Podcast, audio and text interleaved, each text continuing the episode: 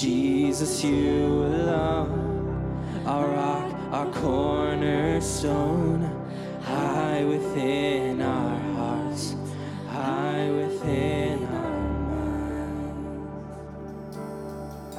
We thank you so much, God. We can't ever praise you enough, and you're worthy of it all. God, I pray that what we just sang would be true, that we would lift you high to be the first in our hearts, our minds, our lives. For all that you've done for us, that we would give our lives over to you. God, I pray today that we would learn something new, that we would be challenged in, a, in some way to do that, to put you first in our lives, to, to exemplify your love for us, to others around us. And we love you and we praise you, and it's in your son Jesus' name we pray. Amen. You guys can have a seat.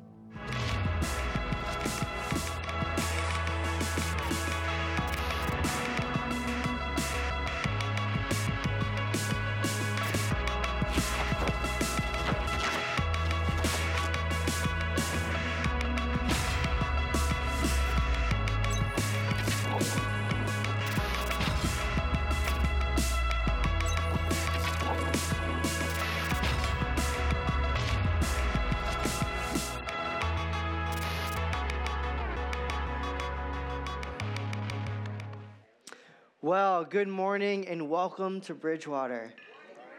I hope you had a great Christmas. I hope you got some time with some friends and some family, and I really hope that this new year is starting to kick off really well for you. If I haven't gotten a chance to meet you yet, my name is Tim, and I'm one of the pastors here, and uh, I am excited to finally be back after Christmas break. It is good to be back in the room with all of you. And so after Christmas, uh, my family and I, we drove down to the Philly suburbs to celebrate the life of Shayna's grandmother. She passed away at ninety-eight. So that was uh, fun to celebrate her. And uh, while we were there, we were staying with Shayna's parents. And on New Year's Eve, um, Shayna and I, we, we don't stay up late because we have little kids. And our little kids wake up early despite how late you stay up, right? And so we just think that staying up to see a giant disco ball drop from seventy feet in the air is a little ridiculous. So we go to bed around ten fifteen at night, and uh, we put our, our nine-month-old baby to bed in a pack-and-play in the bedroom next to us. And uh, around eleven fifty-eight, my nine-month-old Evelyn begins to wake up. And she's crying, and it's starting off a little soft. It's starting off subtle. And uh, I just kind of, like, roll over and go back to bed and pretend like I don't hear anything, hoping that maybe in a few minutes she'll just go back to bed. Well, a few minutes goes by, and she is not planning on going back to bed. Apparently, she wants to see the ball drop. So I am hoping that she's going to go back to bed, and now she is starting to ramp everything up. The the sound is getting louder, and at that moment, I find myself wanting two different things. One, I want to go back to sleep. I'm tired. I really want to go to sleep. But on the other hand, I know that Shayna spends more time up at night with this baby than I do, and I want to help Shayna. And so there I am, wanting two things that are mutually exclusive. And in my mind, I begin to contemplate, should I take out my noise-canceling AirPods and put those in my ear and play some worship music so that I can go back to bed? And in those moments, I begin thinking about both of those things. I want sleep. I want to go to bed, but I also want to help Shayna. And so what do I do? Well, I take out my AirPods and put my AirPods in my ears. I find a podcast that I want to listen to. I hit play, and then I go and I get Evelyn. And then we walk around and we ring in the new year together as she slowly calms down. But there are more serious examples in our lives, right? I mean, have you been there? Have you ever found yourself wanting two things that are mutually exclusive? I I mean, I want to follow Jesus, but I also really want to do what I want. I want to be sober, but I also really want to drink again. I want to have a, a life of prayer, but I also want to stay up watching Netflix and Hulu, and I want to sleep in in the morning. And I want both of these things. And, and inside each of us is this war. There's this battle. There's this conflict going on where often we find ourselves wanting two things. Sometimes they both seem like good, but I really want this, but I also really want that. So what do you do? How do you chase that down? How do you change? How do you make that decision? How do you reset your life? And that's the series that we're in today. So if you have your Bibles, go to Galatians chapter three. If you don't have a Bible or a device, that's fine. We'll put it on the screen behind me. Last Sunday, Pastor Matt from Halstead kicked off this set called Reset, this series called Reset, and he posed this question: what does God think is possible for my new year? As we begin to reset for the new year, we need to ask God, hey, what do you think God might be doing? What does God want to do? What does God think is possible for my life in this new year? And so while you're turning to the book of Galatians, let me give you a little bit of the background. You see, Paul has planted this church in Galatia, and he has written a letter to them because they're struggling. This church is filled with a group of Jewish Christians. They've come out of Judaism, and there's some teachers that have kind of snuck into this church, and these teachers are beginning to teach some things that aren't really all that accurate. And so they've begun to believe that you need to follow Jesus by putting your faith in him and then also adding all of these works and rules and rituals and ceremonies. And now they're conflicted. And Paul is writing this letter saying, look, it's not about the rules. It's not about the ceremonies. I mean, that would be exhausting to, to wonder and think, okay, have I done enough? And so that is the challenge that's going around in their minds. Galatians chapter three, I'm going to start reading in verse two. Here's what Paul says. I would like to learn just one thing from you. Did you receive the Spirit by the works of the law or by believing what you heard? Are you so foolish? After beginning by means of the Spirit, are you now trying to finish by means of the flesh? So here Paul is asking them a rhetorical question, right? It's not meant to be answered out loud, but he's saying, look, you have come to Jesus by putting your faith in him. You've come to Jesus by faith alone, by grace alone, and now do you actually think you're going to grow by doing more works, by doing more rituals, by doing more ceremonies? I mean, that is absolutely crazy. It's not Jesus plus works. It's just about Jesus. And so as we begin to reset for the new year, Paul is saying that true change is available only through the life-transforming work of the Holy Spirit. That there's only two change agents we see in the Bible. It's the Word of God, and it's the Spirit of God. That if you want to change this year, if you really want to see authentic life change happen to you, it's going to be by spending time in God's Word and allowing the Holy Spirit to transform your life. That's it. It's the Word of God and the Spirit of God. And you might be asking, okay, well, how do I do that? What does that look like? Paul's going to get really, really practical for us. So fast forward a couple chapters and go into chapter five.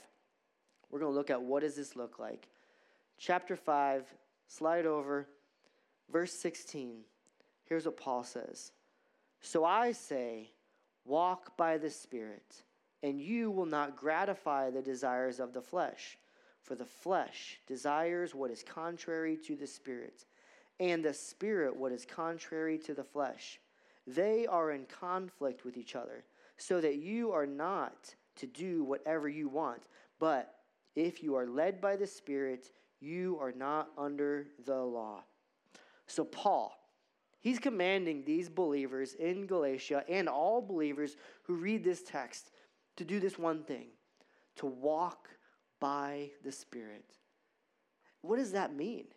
He's talking about this habitual, continuous lifestyle of walking by the Spirit. Walking implies what? Implies progress, right? I'm going to get from point A to point B. I'm moving somewhere. I'm walking this way. I'm moving, and I'm doing it, how? By the Spirit. It's a continuous thing. As a follower of Jesus, I need to be striving to walk by the Spirit. And he says, when I walk by the Spirit, I will not what? I will not gratify the desires of the flesh. And so there are these two things that inside of us, there's the Spirit and there's the flesh. And they are at conflict with each other. There's two things that I want. I want to follow Jesus, but man, I also really want to do what I want to do. Gratify. It's, it's the idea of indulging or feeding the flesh, feeding the desires of the flesh. And so what does that look like? It's indulging, it's feeding it something. It's kind of like the algorithms that you see on social media. I mean, have you ever noticed that things that show up in your feed are not the same as your friends or neighbors or coworkers? Have you figured out how that works? Right? So I, I did a, a fun little test last night. I, I pulled up Instagram. If you look at my feed, it's going to be filled with like um, CrossFit stuff, working out stuff, and preaching stuff, and that's what will show up. And so last night, I just did an experiment, and I began to, I typed in woodworking. I have no desire to work with wood or make anything out of wood. That's just not my skill set, okay? I will break something or hurt my thumb really badly. So I just searched woodworking, and I started liking and commenting on all sorts of people that I have no idea who they are, but they made some really cool stuff. And then this morning, I opened up my feed, and guess what's there? Woodworking. Whatever you feed that algorithm with will begin to show up and repopulate in your feed. The same is true with the flesh. If you begin to feed the flesh, if you begin to indulge the flesh with certain ideas and concepts and wants, guess what's going to keep showing up and keep showing up and keep pulling on you? Those things that you've been feeding. Paul says, when I walk by the Spirit, I will not gratify the desires of the flesh. Whatever you're going to feed it with, that's where you're going to go. And so, how do I walk in the Spirit? I would say you've got to yield to it, right? It's like driving in those ridiculous roundabouts. Anybody hate the roundabouts? Because no, everybody hates it because nobody actually knows the rules, right? I'm going to give you the rule. Okay, when you enter into the driver, the roundabout, who has the right of way? The person already in the circle, all right? You are supposed to yield to them. They have the right of way. The same is true with God. That if you want to walk in the Spirit, you have to yield control over to Him. You have to surrender control to Him. And it starts in some of the smallest, mundane areas of your life. Because we see the biggest problem in our lives, and we want to go after them because they are destroying us. They are the worst habits in our lives, and we just want to chase after that. But let me ask you, are you following God? Are you listening and obeying to God in the smallest areas of your life? Are you serving? Are you giving at all to God? When there's that, that thing that you know you shouldn't do, when there's that, that comment you know you shouldn't say, when there's that joke you know you shouldn't tell, that joke you know you shouldn't laugh at, that, that show you know you shouldn't watch, do you say yes or no to that? But I really want this massive habit to go down. It starts with the smallest, most mundane issues and habits in our life. You know, a lot of things I hear in our in our culture is, you do you and be true to yourself, right? Be true to which self? I mean, I want to sleep and I want to help Shayna. I want to eat candy bars and cake and I want to be healthy. Which self should I be true to? You do you, Tim. And the culture is promising that if I do me, if I be true to my own self, I will be happy.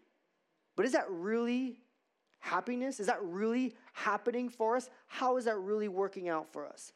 Paul says, walk in the Spirit, and you will not gratify the desires of the flesh. But first of all, you, you should probably know where that be true to yourself comes from. It comes from Hamlet. And the guy who's saying that is the fool in the story. The fool in the story is saying, be true to yourself. Is that the advice you really want to follow from that guy? God's advice is this. Don't worry about being happiness. If you want to change, if you want to reset your life, walk in the Spirit. How do we do that? I think it's it's yielding to the Spirit. It's surrendering to the Spirit. Paul talks about in Ephesians five and Colossians three, putting off the old and putting on the new. He gives us the example of putting off lying and putting on telling the truth. He put putting off anger and start solving problems biblically. And so if you want to change, if you want to walk in the Spirit, it will require us to put off the old habit and put on a Christ-centered habit. Look back at, at verse seventeen. He says, for the flesh desires what is contrary to the Spirit, and what is contrary to the flesh. They are in what? Conflict with each other. The Spirit and the flesh are at conflict with each other. And so you, you need to understand that the flesh, he's not talking about your skin. He's talking about these desires inside of you. You and I, we're spring-loaded to want some things that are not good for us. You and I are spring-loaded to seek after the things that we want. We're spring-loaded to sin. That's the flesh. That's this sinful desires. It's like any war, right? When, when two countries are at war, typically they're fighting over geographical control or political control, or something of a mix, right? Because control brings influence. These desires, the Spirit and the flesh, they're fighting, they're in conflict with each other. They want control over our heart. With that control comes influence. So if you want to really change, if you really want to reset this year, you got to realize whatever controls my thoughts, that's going to influence my behavior, right? Verse eighteen says this, but if you are led by the Spirit, you are not under the law. It's by walking by the Spirit. It's by being led by the Spirit. It's yielding control. God, you have the right of way. God, I'm surrendering to you. I'm not going to pull into traffic knowing when I shouldn't. I'm surrendering to you. I'm listening, I'm obeying, even in the smallest areas of my life. Recognizing, God, if I'm going to change, it's not going to be me white-knuckling it. It's not going to be me putting more laws and more rules and more regulations down. It's God. This is what you say to do. I'm, I'm going to do it. Even in this smallest area of my life, I'm going to do it. Paul goes on and he says, here, I'm going to show you the results of living under the flesh and living under the Spirit side by side. Take a look at verse nineteen. The acts of the flesh are obvious. Sexual immorality, impurity, debauchery, idolatry, and witchcraft, hatred, discord, jealousy, fits of rage, selfish ambition, dissensions, factions, and envy, drunkenness, orgies, and the like. I warn you, as I did before, that those who live like this will not inherit the kingdom of God. It's interesting that in this list, he has witchcraft and envy. Witchcraft and selfishness, all in the same list. You and I find ourselves in this list. That when we walk according to the flesh, there is fruit. There's evidence of that. It's fleshly. It looks like that list of sins. And then he says, look, they're not going to inherit the kingdom of God. Whoa, whoa, whoa, Tim, are you saying that if I do these things that I won't be in heaven? No. Paul says those who live like this, it's their lifestyle, it's their practice.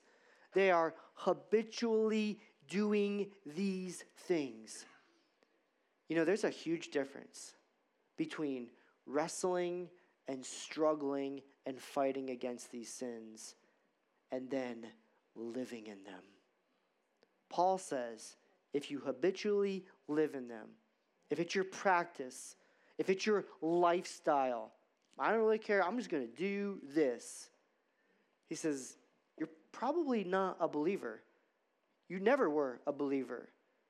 Maybe that's you today. Maybe you're here and you're like, I have no idea. That that lists him, that described me to a T. Where did you find that? In the Bible. God is describing what the unbeliever does, what their lifestyle. And if you're here and you're wrestling with those sins, you can change.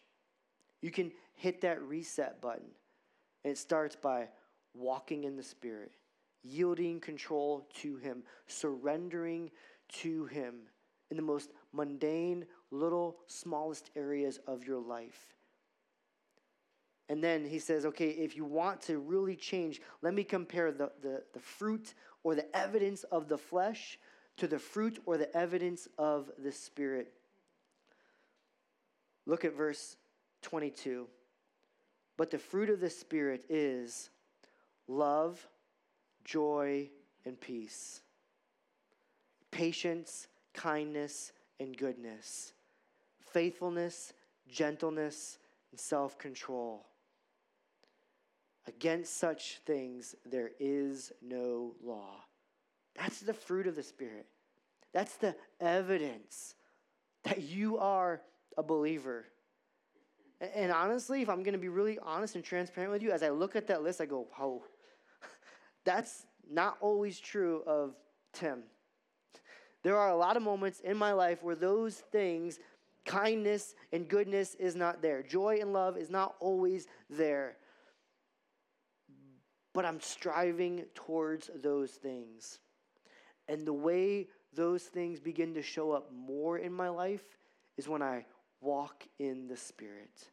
That when I begin to yield control to Him, I begin to put off the old, I begin to put on the new, I begin to think about these things differently. This is a huge contrast. It's the fruit or the evidence of the Spirit or the fruit or the evidence of the flesh. It's the flesh and the Spirit compared and contrasted to each other. And you can't just take good fruit and start stapling it up to you and say, look, there's good fruit. You can't just take good fruit and staple it on a bad, dead tree. You've got to do real change that's happening inside your heart. And it starts by walking in the Spirit, yielding control to Him. The flesh says, he, he says, you've got to crucify the flesh. You've got to put it to death. Here's what Paul Tripp says. Sorry, next. When Christ died, I died. When Christ rose, I rose to a new life, because I am united with Christ in His death and the resurrection. The mastery of sin over me has been broken. I no longer have to submit to the members of my body to its rule. In the face of difficulty, I can do and say what is right. When Christ died, I died. When Christ rose, I rose. If you really want to see authentic change in your life, it happens at the cross. And we have to be reminded over and over again, Christ died for my sin. He rose for my sin. He was crucified. He bore the penalty for my sin. And when I placed my faith in him, I died, my sin died, he rose, I rose. So you sit here and you wonder, okay, what what is what is next? How do I deal with these things in my life? When, when I'm wrestling with things that are mutually exclusive, here's the question I want to challenge you with. What fruit of the Spirit will you intentionally cultivate this year? This year, as you plan to reset, what fruit will you chase after?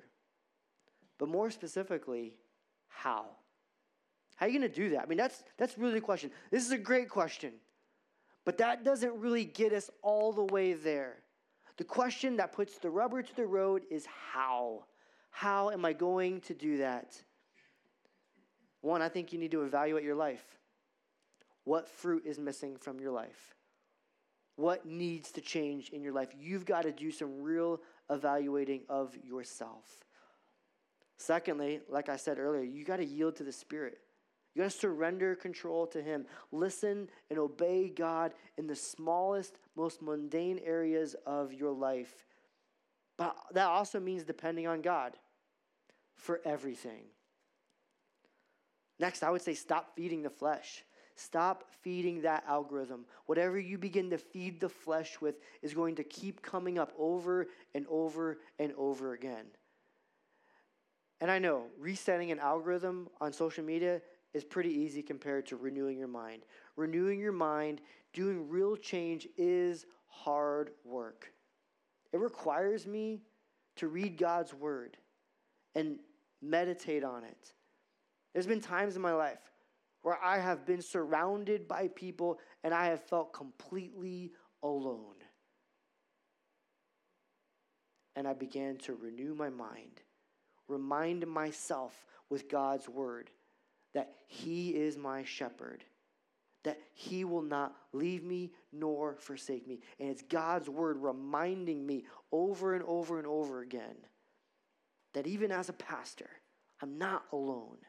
So you need to stop feeding your flesh, crucify it, and renew your mind. Put off the old and put on the new.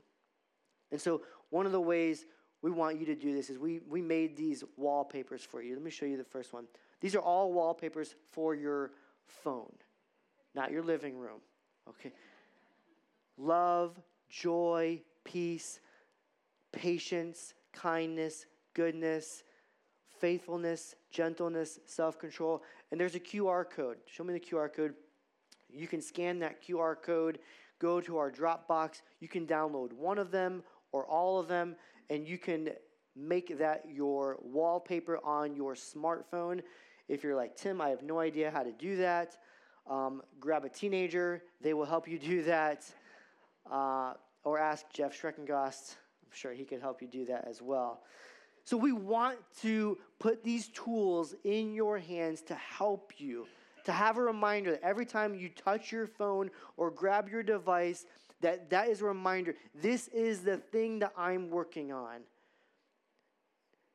So, but this only works if you've made the most important decision of your life, to follow and surrender your life to Jesus. If you've asked Jesus to be the leader and forgiver of your life, then you have the ability to walk in the Spirit.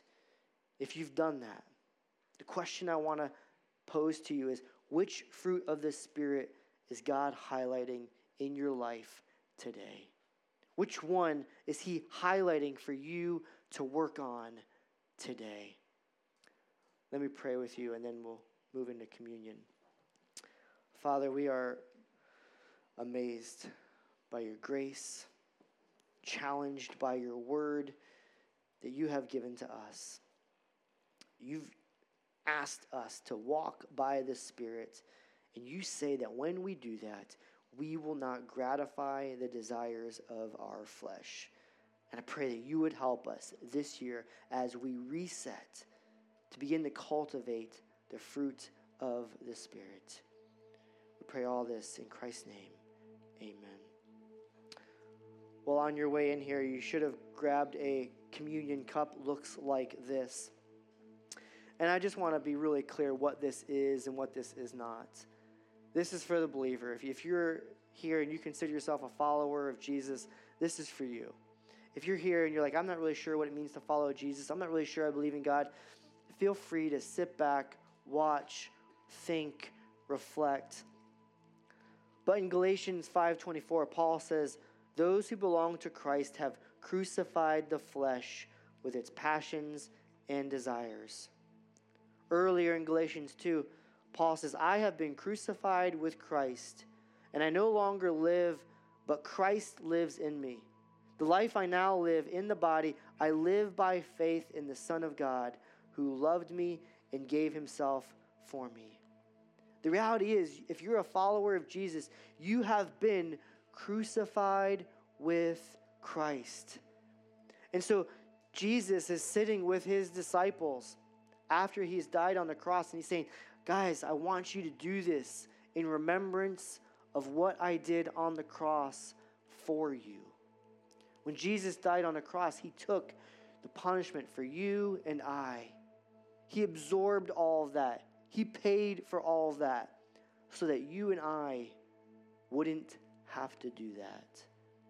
And so communion is about remembering what Jesus did on the cross. Communion is about remembering that I have been crucified with Christ. The penalty of sins has been paid for. And with that, you have been made white as snow. So as we reflect on the cup, it reminds us of the new covenant. As we reflect on the bread, it reflects us back to the grace of God on our lives, that we do that in remembrance of him. So if you're here this morning and you know that Jesus is your Savior, but you haven't really been living like it, then take this time to reflect on that commitment. You know, man, I need a reset in a lot of ways. This is a great time to remember what he's done for you, that we'd remind ourselves and maybe even renew that commitment to him. So on the cross, the Lamb of God paid for your sins and my sins. It was the Lamb of God that took the punishment for all of us, the, the punishment that you and I deserved. And Jesus says, I don't want you to forget that. I want you to remember what he did on the cross. So in this meal, I want you to take that bread, and let's do that in remembrance of Christ.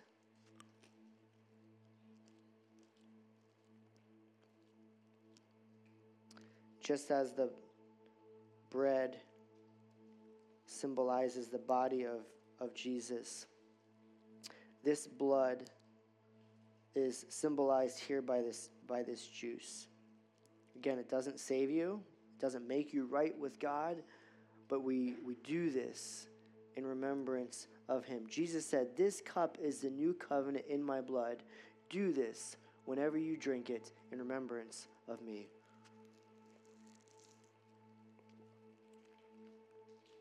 God, we are grateful that we can take communion and do this in remembrance of you.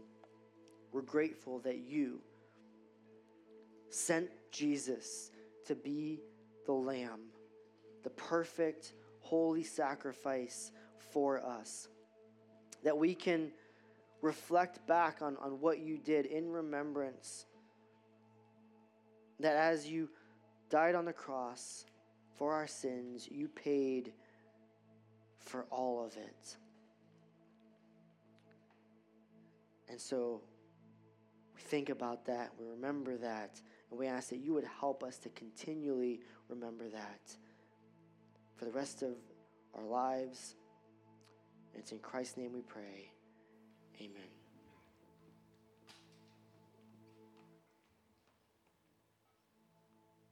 Stand and sing with us.